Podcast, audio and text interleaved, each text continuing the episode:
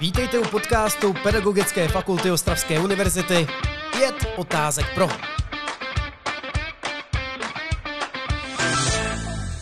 Startuje další díl podcastu Pět otázek pro a dnes je naším hostem ředitel základní školy Jugoslavská, pan magistr Petr Opletal. Dobrý den. Dobrý den. Pane řediteli, jak bych vás poprosil, abyste se posluchačům v krátkosti představil. Tak mé jméno je Petr Opletal, je mi 58 let a v současné době působím, letos už je to 14. rok, na základní škole Ostrava Zábřeh, Jugoslávská. Moc krát děkuju a jdeme na otázky, které jsem si pro vás připravil. Nedávno 27. listopadu proběhla stávka. Zúčastnila se vaše škola také a zúčastnil jste se i vy sám? Tak i naše škola se připojila eh, ke stávce, když ne úplně naprosto všichni zaměstnanci, ale jak školní na správní zaměstnanci, tak i většina pedagogů se ke stávce připojila 27. listopadu. Mm, pár učitelů chtělo zůstat, takže z toho důvodu jsem musel přijít do školy já, abych tedy odkódoval, otevřel jim učebny a abych tedy zajistil nějakou tedy výuku na prvním stupni, ovšem bez školní družiny, bez stravování, takže jsme jenom zajišťovali vyloženě výuku na prvním stupni. Myslíte si, že měla stávka nějaký přínos? Tak to samozřejmě ukáže až čas, jaká budou další tedy jednání s ministrem školství a s eh, zástupci eh, školy a teda školských odborů. No a uvidíme, jestli to bude mít nějaký dopad, jak tedy na nepedagogické pracovníky, kvůli kterým se především stávkovalo, hlavně kvůli tedy jejich nízkým zdám a i kvůli tedy změnám PH Maxu, které byly tedy ohlášeny od příštího školního roku. My u pedagogů ještě zůstaneme. Já se zeptám, jaký je podle vás význam a vliv učitelů v současné společnosti?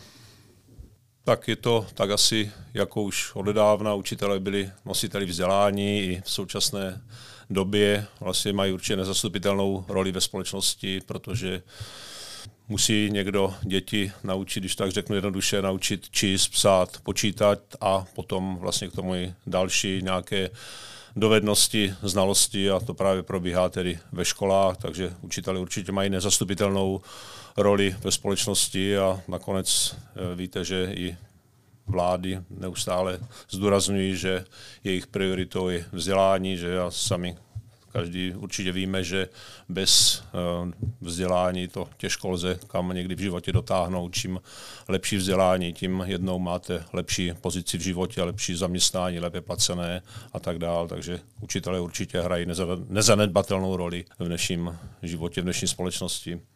Máte nějaký oblíbený pedagogický postup nebo strategii, kterou vždycky uplatňujete ve výuce?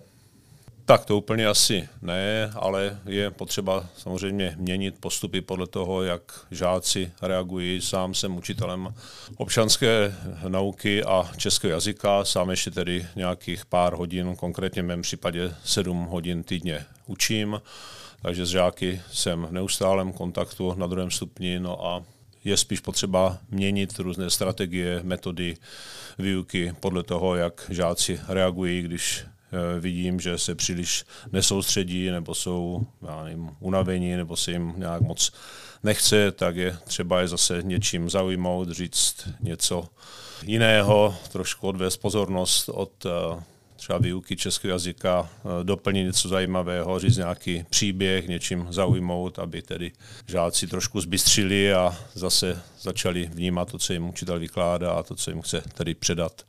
Já se vás zeptám, jak vnímáte současnou inkluzi ve školách?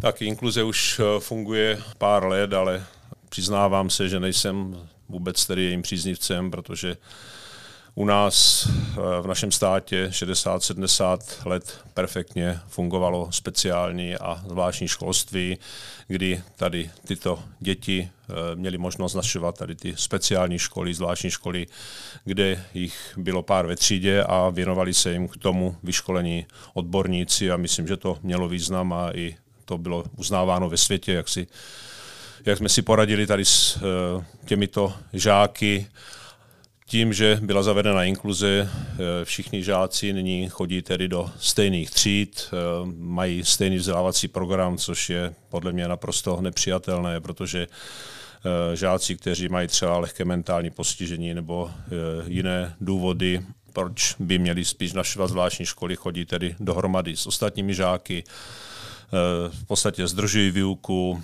pokud mají problémy třeba s chováním, tak řada rodičů potom nám dává najevo, že si nepřejí, aby tito žáci tam byli, aby tedy se vzdělávali zvlášť, že eh, své děti chtějí dát jinam na školu, ale neuvědomují si, že my v podstatě eh, musíme přijímat všechny děti z okolí a i ty s těmi výchovnými nebo vzdělávacími problémy. A eh, ani samozřejmě asistenti pedagoga, kteří jsou přijímáni třeba k některým těmto žákům, tak nejsou jaksi spásou, protože Eh, nejsou to vzdělaní odborníci, tak jako byli dříve třeba na těch eh, učitelé, na těch zvláštních a speciálních školách, takže částečně možná pomohou, ale určitě to není taková pomoc, aby to prostě prospělo tady tomu třídnímu kolektivu. Eh, myslím si, že by se to mělo vrátit na tu úroveň tak, jako to bylo kdysi, že by tady ti žáci s vzdělávacími nebo výchovnými problémy měli naštěvovat speciální nebo zvláštní školy. Je to podobně jako když třeba víme, že když to přirovnám ke sportu, tak Sparta Praha nebo Baník Ostrava asi nikdy nebude hrát eh, stejnou soutěž eh, jako třeba tady, já nevím, Sokol Stará byla a podobně, protože jsou určité rozdíly a tak tomu bylo a tak to vždycky bude, takže prostě bych určitě nemíchal eh, děti které jsou třeba nadané do stejné třídy s dětmi, které mohou mít nějaké tedy ty vzdělávací problémy, výchovné problémy a jsem teda uh, určitě rozhodným odpůrcem inkluze. Moc krát děkuji za rozsáhlou odpověď. Já se vás ještě zeptám, vy jste tedy ředitel základní školy Jugoslavská. Náš podcast poslouchají hodně pedagogové, kteří aktuálně studují. Jaká je cesta k tomu stát se ředitelem? Jaké by měl mít kompetence a co všechno uh, je nutno zvládat?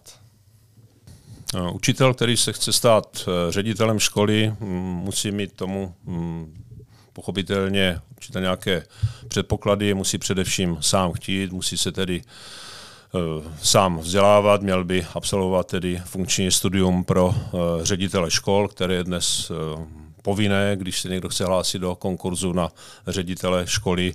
Ideální je, když třeba si projde i funkci zástupce ředitele školy, kdy se seznámí třeba s problematikou vedení školy, sestavání rozvrhů, sestavání úvazků a podobně. Takže ideálními předpoklady tedy je eh, samozřejmě snaha nebo eh, vůle stát se tím ředitelem školy a potom tedy, jak už jsem říkal, to studium funkční pro ředitele škol no a pochopitelně musí mít za sebou určitou praktickou praxi, což je, myslím, teď minimálně čtyři roky.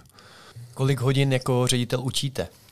Eh, já sám konkrétně sedm hodin, ale je to dáno um, podle um, počtu tříd, případně oddělení školní družiny a tak dále v jednotlivých školách, takže vzhledem k tomu, že na naší škole je menší počet tříd a oddělení družiny, takže já mám Eh, sedm vyučovacích hodin týdně, ale pokud má třeba eh, ředitel ještě eh, za sebou studium pro ICT koordinátory, tak může, se mu zase snižuje ten počet vyučovacích hodin, takže může učit třeba jenom tři hodiny týdně.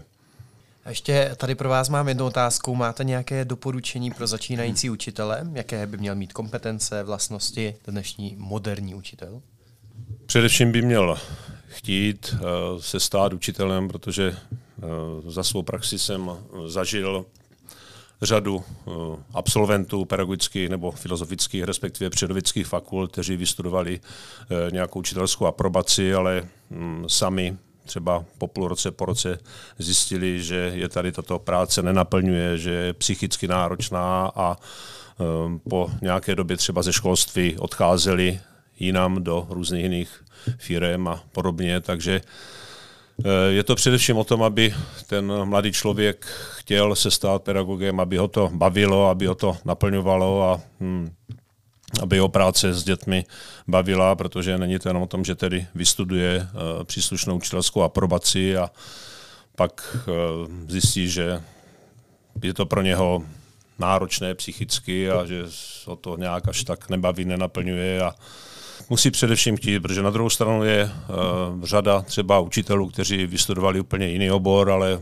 ta práce s dětmi je třeba bavila, dodělali si pedagogické minimum a jsou perfektními učiteli, přestože jejich původní úmysl pracovat uh, někde jinde byl teda jiný a nakonec se stali třeba učiteli, kteří jsou i vzorem pro ostatní, takže záleží na každém, jak si nastaví svá osobní kritéria, jak o to tedy bude bavit a jak tedy se zžije nejenom s kolegy, ale především tedy s dětmi, s žáky ve školách.